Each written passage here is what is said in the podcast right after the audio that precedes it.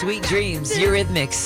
That is your LNK1K Payday song of the day you are listening for. We're going to play it before 10 and you're going to get $1,000. Oh, and we have our good news story of the week. Our good news guru is here. I need some feel goods, baby. It's like the world's crazy. Give me some feel goods, baby. Give it to me.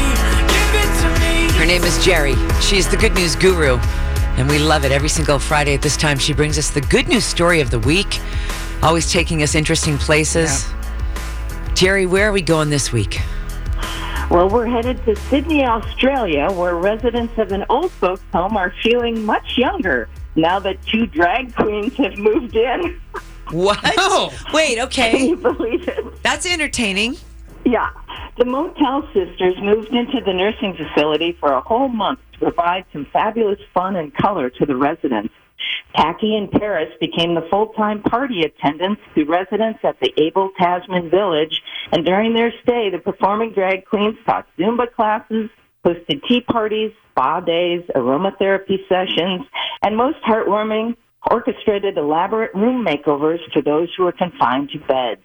One day they held a treasure hunt during which the seniors got to help the Motel Sisters find their possessions after an imagined crazy night out.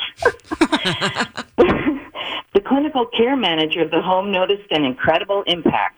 There was less agitation and wandering among those with dementia, and zero calls were logged for increasing anyone's medication. The scheme was facilitated by an arts nonprofit, and though it was approached with caution, knowing some residents might shake their heads, the sisters were welcomed by all with open arms. They added a breath of life to this place, said one senior, and another concluded, They've been so kind, I could never pay the kindness back. Love that. Jerry, we love your stories. We love you. Hey, we love you too, Ellen. May good bless. Oh, and may good bless to you too. Good news. It always makes you feel better. We're your feel good station. Top stories, top of the hour coming up next. Alcohol at Disneyland. Can keep my hands on myself.